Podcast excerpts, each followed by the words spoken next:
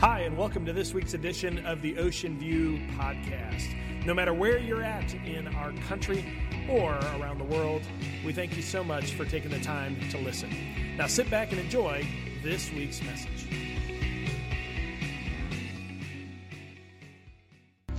Well, if you're just joining us today, we're in the second week of a month long message series entitled Blockbusters. And what we figured we do is, um, you see, Hollywood has kind of figured something out that we as Christians, if you know the Bible, you've known for a very long time. That there are some incredible biblical events and stories all throughout Scripture. And so if you've noticed lately, Hollywood has begun to take a lot of these events that have occurred and they're starting to put them on the silver screen. Some of them are iconic and they've been on the screen in years past, um, but you're noticing more and more uh, movies being written about events that occur in the Bible. And so what we thought we'd do is we would take uh, four different types of looks at some amazing events throughout Scripture, some dramas, some love stories, and so today um, some action and adventure. And uh, one of the most iconic events in Scripture is the time when a man by the name of Moses is challenged by God to go and to lead his people across um, and out and delivered from bondage from the land of Egypt. Um, but there's a guy by the name of Pharaoh, and Pharaoh is not a very, very kind guy. He believes in a lot of other gods. In fact, he thinks he, he himself is a god. And he is going to say, no, no, no, you're not allowed to go. And it's going to set up a little bit of this um, scene, so to speak. And where God is going to come in and he's going to send 10 different plagues across the land of Egypt. If you've grown up, you've heard of the 10 plagues and you're going to be mindful of it. Um, but today's a very different type of message, and, and let me kind of tell you why. Here's what's going to happen. If you're a type A engineer in the room, you're going to like this because I'm going to tell you exactly where we're going. Um, part of that reason is because uh, in the first part of this message, we're going to go through all 10 plagues. That's a lot of plagues. It's a lot of scripture. And so if you're not a Christian and you have no idea what's going on, after about the third plague, you're going to say, you know what, I think I want to take a nap. That'll be fine. You can take a seven minute nap. We'll wake you up for the end. But if you love historical and biblical information, if you love to know some hidden meanings, I encourage you to stay awake because you're going to find out a lot of different information about each of these different plagues. Why is this important? Well, if you are just here for the first time, I'll just share this. There's a lot of times where God doesn't make sense. Yes, a pastor just said it. There's a lot of times in your life when something occurs and you say, I just don't get it, God. Isn't it true? Don't we wish, like a movie, we would have the script? We would know the beginning, we would know the tension, and then we would know the end, and we would have God all figured out. But there is one thing throughout my life as a pastor that I've realized is that He's God and I'm not. Is that we will never figure Him out until we get to heaven because he's God and we're not.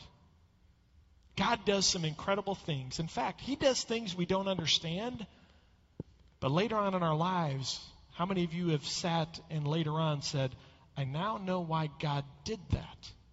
Don't you wish you had that information when it first happened? Because many of us back here are like, why God? Kick scream, kick scream, why God? Just like a good movie. So today we're going to unpack the 10 plagues, and here's what I'm going to show you.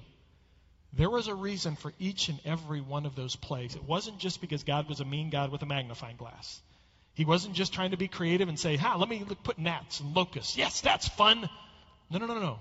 There was a hidden, deeper meaning behind every plague, but it had a very strong purpose. So if you hang on for these first 10, we'll wrap it up in the end about what it means for you and I with an incredible God who sometimes doesn't make sense. If you have your Bibles, we're going to turn to Exodus chapter 7. We're going to begin with the very first plague. If you have the YouVersion Bible app, you can download it called the Bible. Download it. All of the message notes are provided so that you can hang with us and not have to stop and write every time we talk. Here we go. Then announce to him, God is talking to Moses and Aaron and wants Moses and Aaron to tell this to a guy by the name of Pharaoh. The Lord, the God of the Hebrews, has sent me to tell you, Pharaoh, you're to let my people go, so they can worship me in the wilderness. Until now, you have refused to listen to him. If you don't know the backstory, the Israelites, they're in bondage, they're in slavery. God heard the cry of his people. He sends Moses and Aaron, two leaders, into the land to tell Pharaoh, God says you need better let them go. And this begins the interplay. Continuing on. So this is what the Lord says. I will show you that I am God. Now, pause real quick. This is going to be a theme throughout these 10 plagues. And I don't want you to miss it. Sometimes we read and we don't catch what God's trying to say. But God did these plagues for one major purpose. I'm going to show you that I am God and you are not. I'm God, you are not. Continuing on. Look, I will first strike the water of the Nile with this staff in my hand, and the river is going to turn to blood. First plague. The fish in it will die. The river will stink. The Egyptians will not be able to drink any water from the Nile. Then the Lord said to Moses, Tell Aaron, take your staff, raise your hand over the waters of Egypt, all its rivers, canals, ponds, all the reservoirs. Turn all the water to blood. Everywhere in Egypt, the water will turn to blood, even the water stored in wooden bowls and stone pots. The first plague in Egypt was to have them strike the water of the Nile River, and all the water was to turn to blood. Now, why would God choose to do this? It was very, very strong purpose. You see, the Egyptians believed in a lot of different gods. In fact, they had gods named for the strong resources and blessings that they'd received. And they worshiped those gods. And remember what we said God said, I'm going to show you these plagues to show you that I am God. What you need to know today is the Nile River was a god. And the Nile River was known as the god named Hapi. It was the Egyptian god of the Nile. The Nile River was known to the Egyptian people as the life source. The fact that Egypt exists today is because of the Nile River. The way that it crests, the way that it floods, the way that it, it droughts and retreats. It provides luscious crops, sustenance for the people. So when they look at the Nile River, they call it a god and they worship the god of the Nile River. And the first plague God says is this turn it to blood to show you this. The Nile River, Hapi? That's not a god. I am God. That's not a god. I am God. First plague. Second plague. Then the Lord said to Moses, Tell Aaron, raise the staff in your hand over all the rivers, the canals, the ponds of Egypt, and bring up frogs all over the land. Now, let me be honest with you. I don't like bugs. And some of you right now, you're saying, well, Terry, that doesn't make sense because frogs eat bugs. You should like frogs. I don't like frogs. They're slimy, they're gross. I don't like them. Here's something you need to know about Egyptians, though the frog was sacred to the Egyptians. It was a symbol. They were godlike. And so notice the second plague. God says, I want you, we're going to raise up frogs out. And we're going to have frogs over everything. But then something's going to happen to the frogs. If you read through the whole story, which we don't have time today, we're going to cause the frogs to die, and there will be a stench throughout the land of Egypt of death.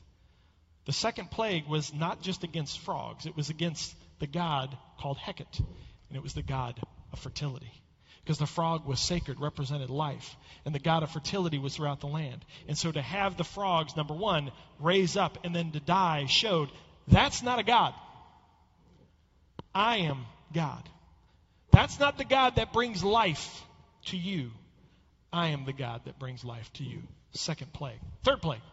So the Lord said to Moses, Tell Aaron, raise your staff, strike the ground. The dust will turn into swarms of gnats throughout the land of Egypt. So Moses and Aaron did just as the Lord had commanded them. When Aaron raised his hand and struck the ground with his staff, gnats infested the entire land, covering the Egyptians and their animals. All the dust in the land of Egypt turned into gnats. Yuck! I told you I didn't like bugs. But again, this was not against bugs. This was against one of their famous gods. In fact, if you go today and you go to see the movie The Mummy that is out in the theaters today, they talk about this specific god. And it's the god of the desert named Set. Here's two things you need to know about this god. Because they lived in a desert, it was a very powerful god because they had sand everywhere. So God said, Moses, I want you to turn the sand, the god of the desert, into gnats. But then here's one more thing that you need to know. The Egyptian people were very, very cleanly. They were very clean. They had purification, rituals, different things like that. They kept the sand out of their places of living immaculately. It was incredible. But notice where all the gnats went. It went everywhere, all over everything. It was as if to say, the God of the desert, you think you have control. You have no control. That's not a God. You're not God. I am God. Next plague. Then the Lord told Moses, Get up early in the morning, stand in Pharaoh's way as he goes down to the river. Say to him, This is what the Lord says Let my people go so they can worship me. If you refuse, then I will send swarms of flies, more bugs, on you, your officials, your people, all the houses. The Egyptian homes will be filled with flies, and the ground will be covered with them. Don't miss this. I will make a clear distinction between my people and your people. This miraculous sign will happen tomorrow. Now, as you could have guessed it, the fly was not just a fly, the fly was a god. It was the god named Uketect. It was the god of the flies. You've seen the Lord of the flies. This is the god of the flies. But here's something very interesting. You see for the very first time, and I want you to pay really close attention. If you are new to Christianity, don't miss this. This was the first time that all of a sudden a plague happens, and God says to Pharaoh, Pharaoh, I want you to understand something. You have placed other gods before me. You have worshiped them. And I've shown you one by one now with these first plagues that they are not a God, I am a God. But now I'm going to show you something. That if you continue to put other things or gods before me, you have to recognize that you are separated. Because I'm going to make a clear distinction. Because the flies are only going to attack those that don't believe in me. And so all the Egyptians that believed and put other gods before the God of the universe were attacked with flies. But all the Israelites from here on out weren't touched by what came. Now, let me pause. If you're brand new to Christianity and you're just starting to understand, you're kind of like, this is a lot of bugs and I don't know what's going on. That's okay. I knew this would happen. Again, you got about seven minutes. You can take a little snooze, and I'll wake you up at the end. Next plague. Go back to Pharaoh, the Lord commanded Moses. Tell him, this is what the Lord, the God of the Hebrews, says Let my people go so they can worship me. If you continue to hold them and refuse to let them go, the hand of the Lord will strike all your livestock your horses, your donkeys, your camels, your cattle, your sheep, your goats with a deadly plague. But again, the Lord will make a distinction between the livestock of the Israelites and that of the Egyptians. Not a single one of Israel's animals will die. If you travel to Egypt today, you will see statues of cattle. Big statues of cattle. Why? Cattle were sacred. They were godlike. In fact, it represents the god named Apis or Hathor. It was depicted as a cattle. It was the god of the livestock. It was the god of the source of heavy food for the Egyptians. And so God once again says, You think you get your food from this God? That's not a God. I'm God. Next plague.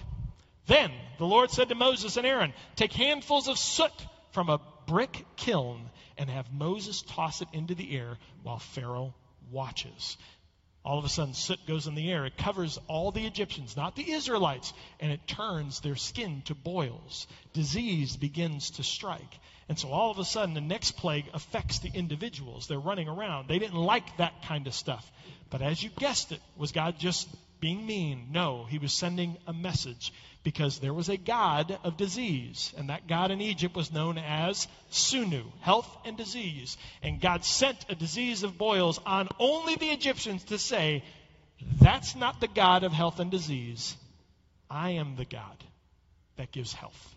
I am the God that protects you. Next play. So, tomorrow at this time, I will send a hailstorm more devastating than any in all the history of Egypt. Quick!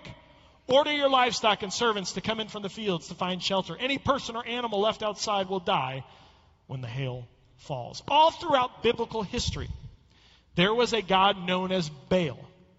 If you read the Bible, if you've ever read the Bible, the Bible's amazing, you need to read it.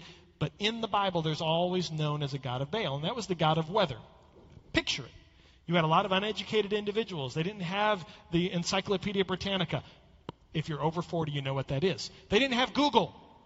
They didn't have a lot of that stuff. And so when they looked up in the air and they saw lightning and thunder, they said, Ooh, it's a God! And they would worship that God. And the God of the Israelites, our God, who's a jealous God, would say, That's not a God. I am God. And so this plague, the hailstorm, was you think you've seen hail? Let me show you hail, because I am the God of the sky, not Nut, known as the Egyptian God of the sky. Next plague. If you refuse, watch out. For tomorrow I will bring a swarm of locusts on your country. They will cover the land so that you won't be able to see the ground. They will devour what little is left of your crops after the hailstorm, including all the trees growing in the fields.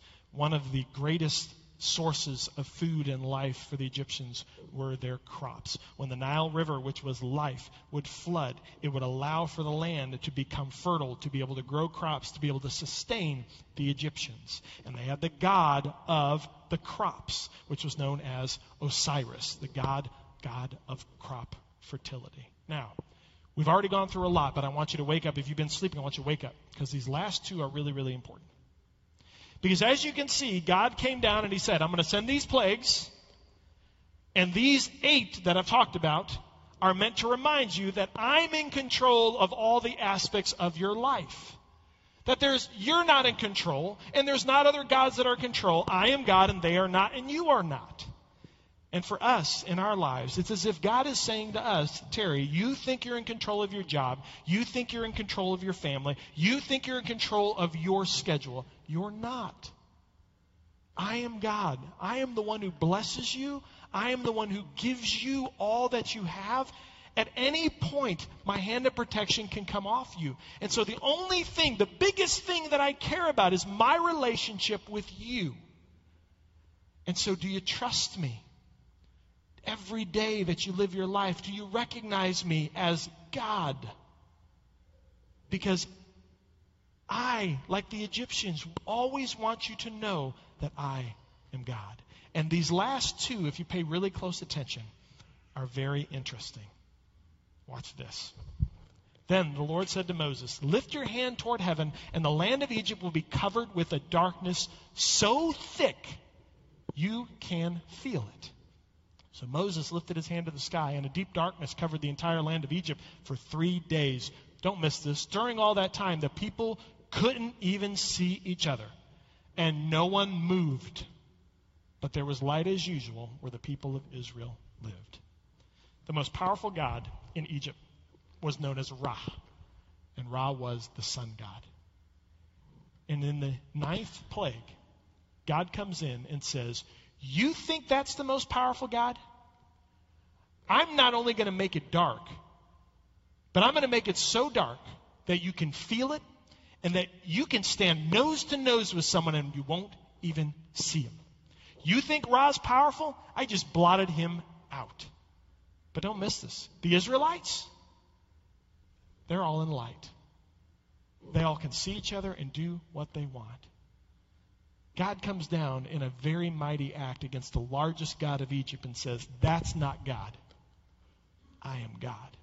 It's a reminder to me today that no matter what struggle or problem that you have, when you say, I have to take control, I have to do something, God's not showing up, so I need to take action.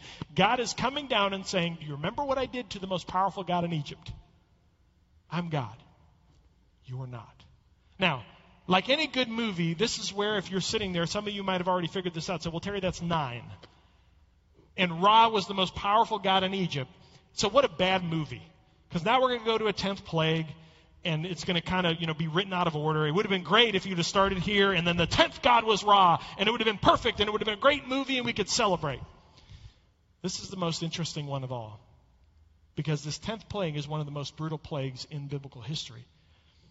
But there is a reason and a meaning behind it, and I don't want you to miss it. Take a look at this. Moses had announced to Pharaoh, This is what the Lord says.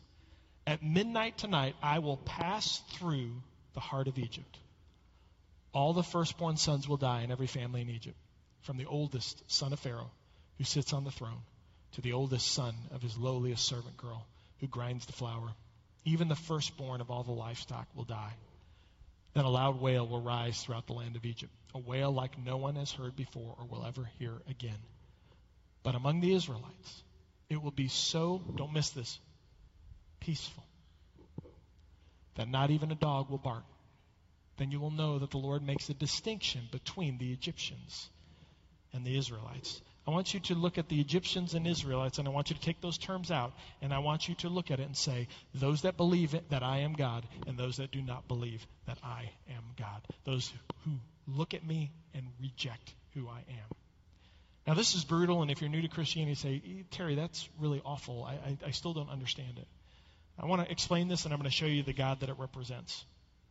In the land of Egypt, Pharaoh again was hardened, and Pharaoh said, No, I am God. Because remember, Pharaoh was not just a leader, Pharaoh was also known to himself as God. And so this was a battle of the gods. This was Pharaoh usurping his authority to say, No, no, no, I am godlike. I am the ruler of Egypt. You're not God, I'm God. And so God finally, in the tenth and final plague, because Pharaoh would not let the people go, he takes on the God of Pharaoh. Because the God of children was known as Isis. Not the Isis we know today, but God of Isis. But Isis was known as Pharaoh's mom, which would give Pharaoh his God-like tendencies. So God strikes the first baron born to say, There is no Isis. I am the God of kids. That means, Pharaoh, your mother, who is a God, doesn't exist, which means, Pharaoh, you are not a God. I am God, and you will let my people go. It starts all of a sudden to come clear. God takes on Pharaoh because what Pharaoh did is what I do sometimes. Let me take it and let's go practical for a second. There are many of us when we think and look at the movies and we see gods, we see these huge, big battles and big godlike creatures. But to be a god really only takes one major thing control. And if you think that you're in control or you have control of your life or your stuff and you put other things before the God who is in control, you say to God, I'm God. Now, I know some of you might say, well, Terry, no, no, no, I don't mean that. I get that. I get that.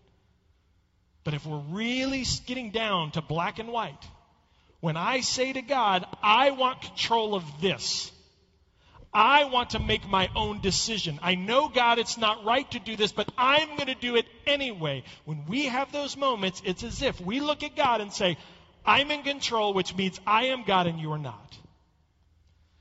In Scripture, all throughout history, if you've read the Bible, you know this. God is a patient God. God also is a tender God that we even sang about. But God's a jealous God. And He always wants us to know that He's God and we're not. In Proverbs, it actually speaks of seven sins that God detests in our life and warns us of those sins. And this is where we're going to get practical. And so if you're sitting here today and you're saying, Terry, you know what, I, I, I just don't have peace. Remember in that scripture we said the Israelites will be peaceful. If you don't have peace, if you don't feel as if you're getting anywhere, if you feel your relationship with God, with your family, is just not where it needs to be and you can't figure out how to get it, you try to read more Bible, you try to go to more Bible studies, you try to have more quiet times, but for whatever reason, I just don't feel that it's in the place it needs to be. It could just be that you are putting something between you and God. In Proverbs, it speaks of these seven sins. There are six things the Lord hates. No, seven things he detests haughty eyes, a lying tongue, hands that kill the innocent, a heart that plots evil, feet that race to do wrong, a false witness who pours out lies a person who sows discord in a family. In the world today, they have taken those seven sins, and in fact, if you've probably heard this, you've heard of the seven deadly sins. This is the scripture where that comes from. And in the world today, whether you're a Christian or not, this is what the seven deadly sins are known in the world. Take a look lust, gluttony, greed, laziness, anger, envy, and pride. And if I were to sit there and if I were to say, if you were to stare at that list and ask yourself a truthful question, because some of you are going to say, I don't have any of those, Terry. I'm not talking outright. Is there a hint? Is there a glimmer? Is there an aspect in your life where these sins from time to time will crop up? If that's the case, God says, beware, be careful, watch out, because it's as if you're putting something before me. Now, if you're sitting here and you're saying, Terry, I don't have a problem with any of those, you probably only read 1 through 6. Read number 7.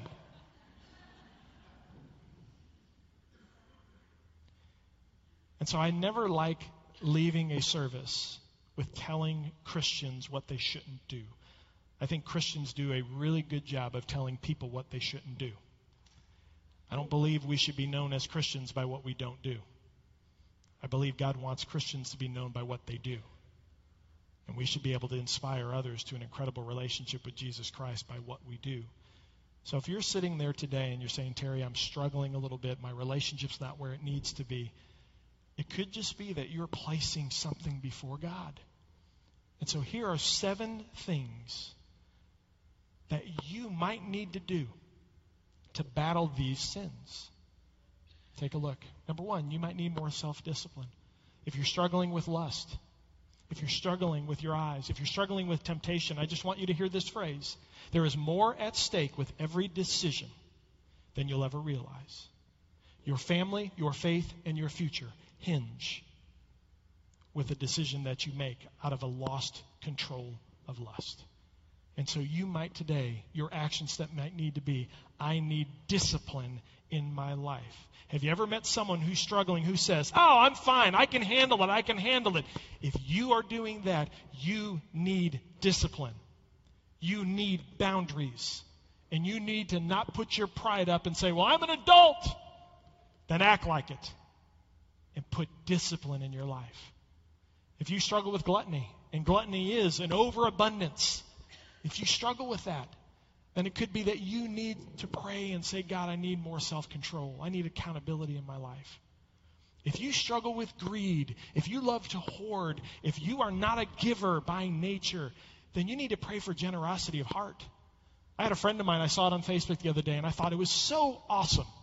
Because you talk about self discipline. This is an individual who once told me, he said, You know, what? I, am not much of a giver, and so I need to ask God for self discipline. And so on Facebook, literally yesterday, I saw this friend, and every month, once a month, here's what they do they do this as the bare minimum of generosity. They pray for generosity and they look for opportunities to give. But to make sure that they at least once a month are thinking of generosity when they drive through at a fast food restaurant because she has a family and she's always on the run. When she goes through a drive through, she always, once a month, will pay for the car behind her.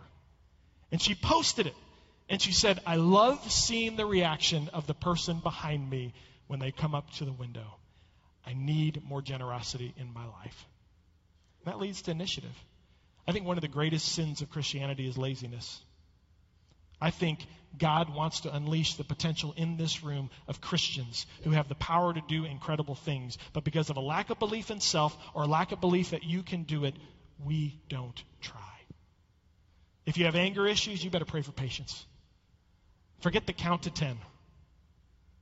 You need the God who created the numbers to help you with that. Number six, contentment. It's one of the greatest, greatest prayers you can make. God, help me to not covet. And then number seven, if you have pride, beware of this prayer. God, make me humble. Because He will.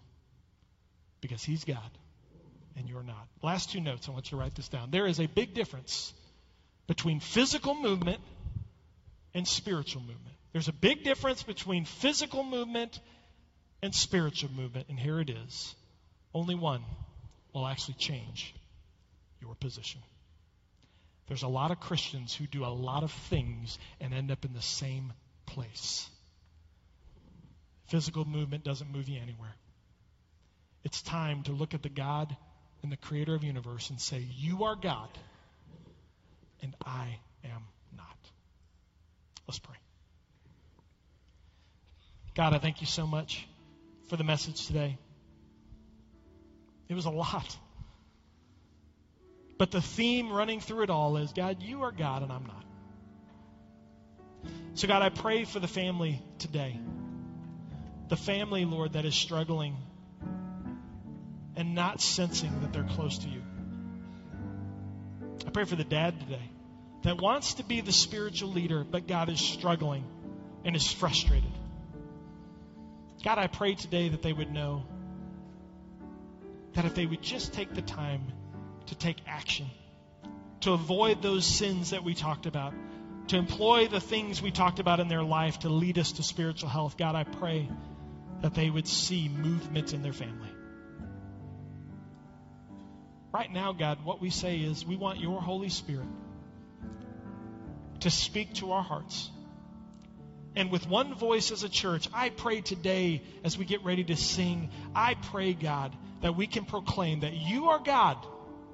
You are the creator of the universe, and I am not. So, Father, bless, bless this moment, and may you be glorified. In Jesus' name, amen.